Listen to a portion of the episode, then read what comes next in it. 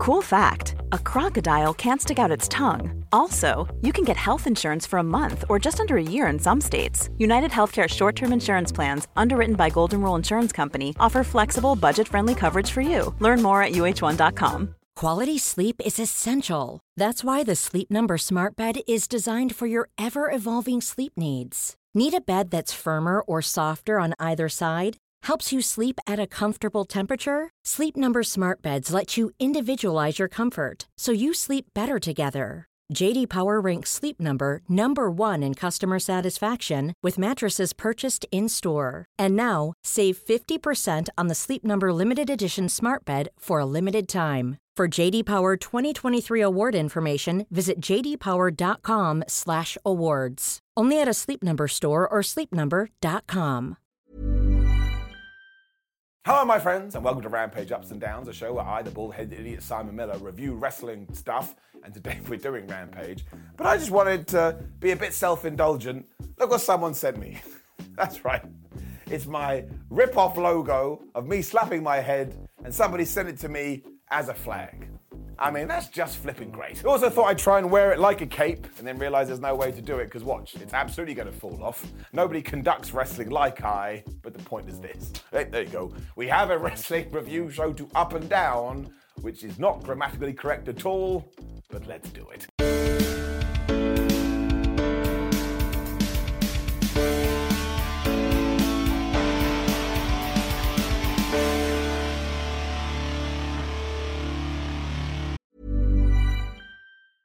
A lot can happen in three years, like a chatbot may be your new best friend. But what won't change? Needing health insurance. United Healthcare Tri Term Medical Plans, underwritten by Golden Rule Insurance Company, offer flexible, budget friendly coverage that lasts nearly three years in some states. Learn more at uh1.com. Hey, Dave. Yeah, Randy. Since we founded Bombas, we've always said our socks, underwear, and t shirts are super soft. Any new ideas? Maybe sublimely soft. Or disgustingly cozy? Wait, what? I got it. Bombas. Absurdly comfortable essentials for yourself and for those facing homelessness. Because one purchased equals one donated. Wow, did we just write an ad? Yes. Bombas. Big comfort for everyone. Go to bombas.com slash ACAST and use code ACAST for 20% off your first purchase. Before we go any further, though, this show is sponsored by BetterHelp. Now, we all carry around different stresses. They can be big life worries or just, you know, little things like your favorite wrestler not being used properly. The thing is, when we keep them bottled up, it really can start to affect us negatively. Therapy is a safe space to get things off your chest and to figure out how to work through whatever is weighing you down. It is really helpful too for learning positive coping skills and how to set boundary. Therapy basically empowers you to be the best version of yourself. So why not give BetterHelp a try. It's entirely online, designed to be convenient, flexible, and best of all, suited to your schedule. Get it off your chest with BetterHelp. Visit betterhelp.com slash whatculture today to get 10% off your first month. That's betterhelp, H-E-L-P dot com slash whatculture. We had a big old fight to start Rampage this week because it was Hangman Adam Page versus Wheeler Yuta. Flub me, did they bring it? It was dropkick versus clothesline to begin with because some moves will never die. When Wheeler Yuta was like, man, I think I'm an octopus today, and he tried to tie Hangman Adam Page up. When that didn't work, he went for the most devastating move in all of sports entertainment, the surprise roll up. But of course, he's still a young pup and he's learning, and he wasn't able to quite get it. Instead, though, he put the cowboy in a deathlock. I said to myself, man, this Wheels, he's a pretty good wrestler. It meant Page on the back foot early on, especially when Yuta started to chop him, but you already know what happened here.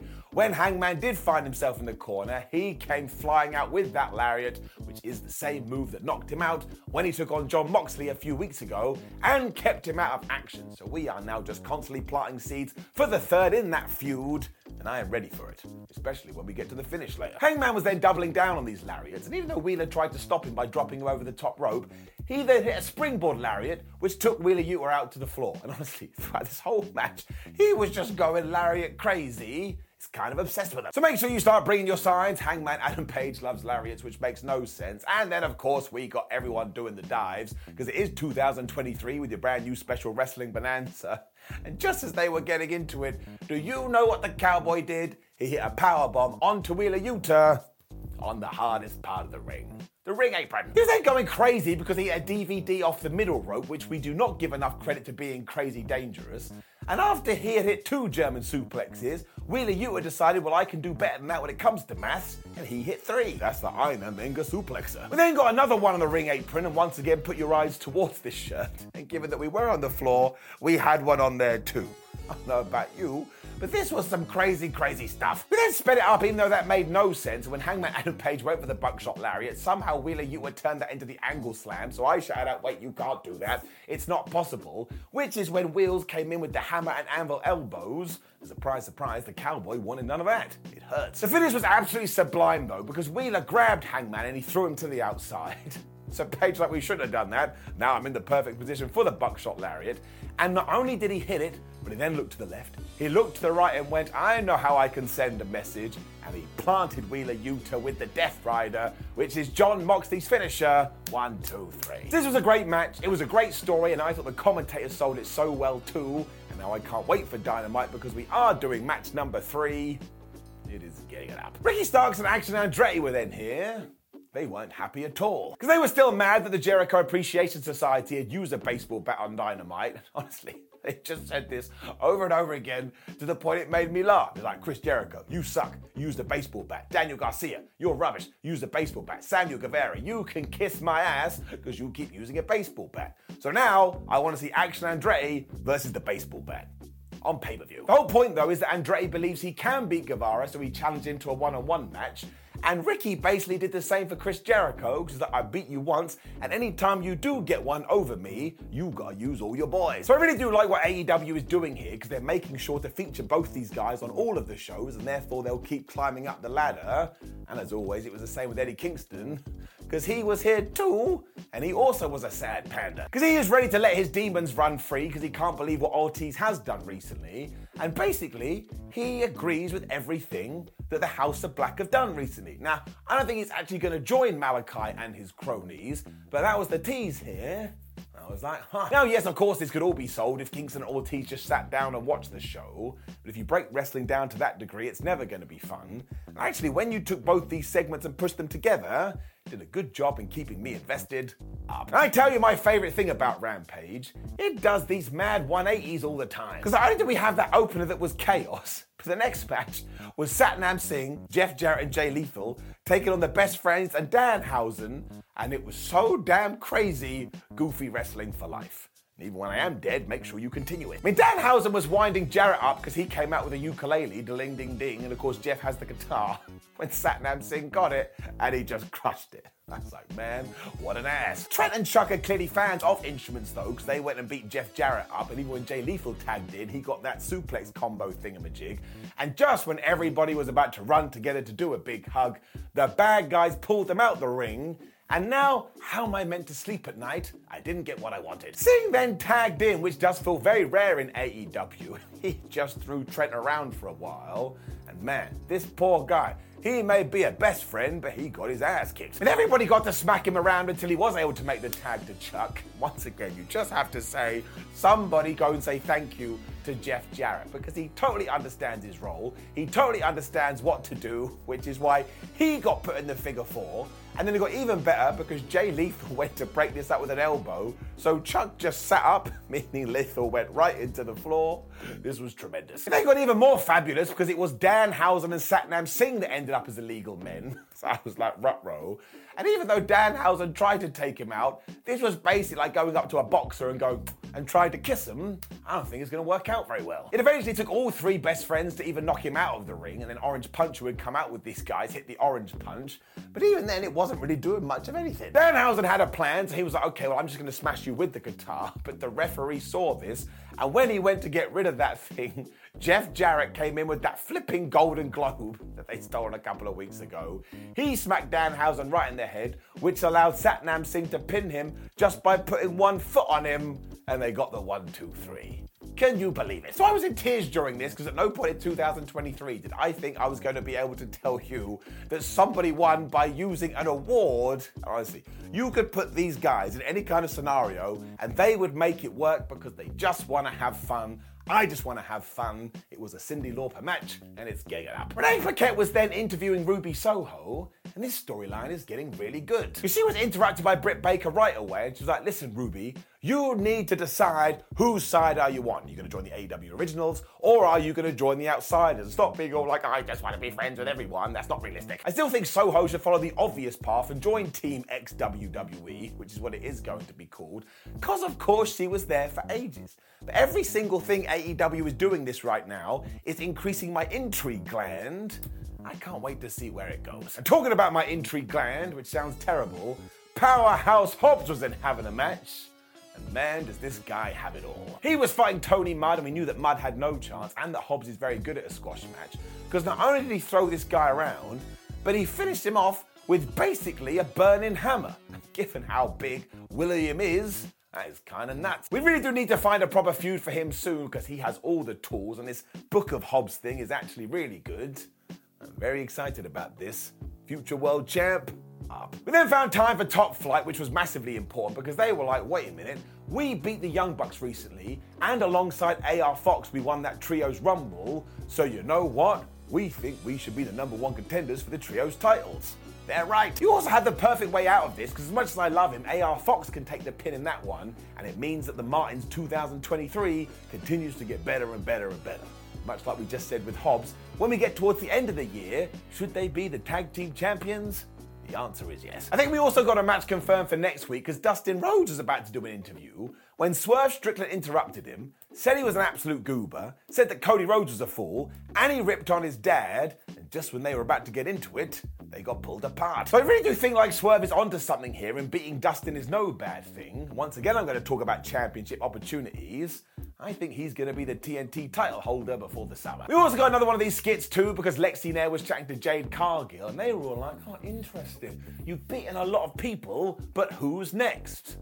Clearly it's got to be Goldberg. That's his line. Instead, Red Velvet walked in and reminded Jade, hey, do you know who your first victory was? It was against me. But I like the number one, so maybe we should fight and I'll become the number one again in the sense I'm gonna beat you.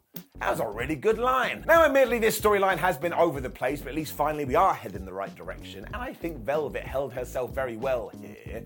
And actually, when you take all of these segments, as well as the Britt Baker Ruby Soho one, once again, I've got to give it an up because now we are using Rampage to say, well, this is going to happen on Dynamite, and this is going to happen on next week's Rampage, and it keeps me interested. That's all you need to do. I'm a simple, simple man. Which brought us to our main event and holy flubbing majoli. It was Jamie Hayter versus Emi Sakura, and while on a wilder level this may not appeal, if you are a casual wrestling fan, or you're a hardcore wrestling fan, and you tune into this, you would have walked away going, my word, I need to see that again. I, mean, I wouldn't even call it a good wrestling match, because instead it was just an awesome fight, and right out of the gates, they were just chopping each other so damn hard that Ric Flair ain't gonna be able to say squib.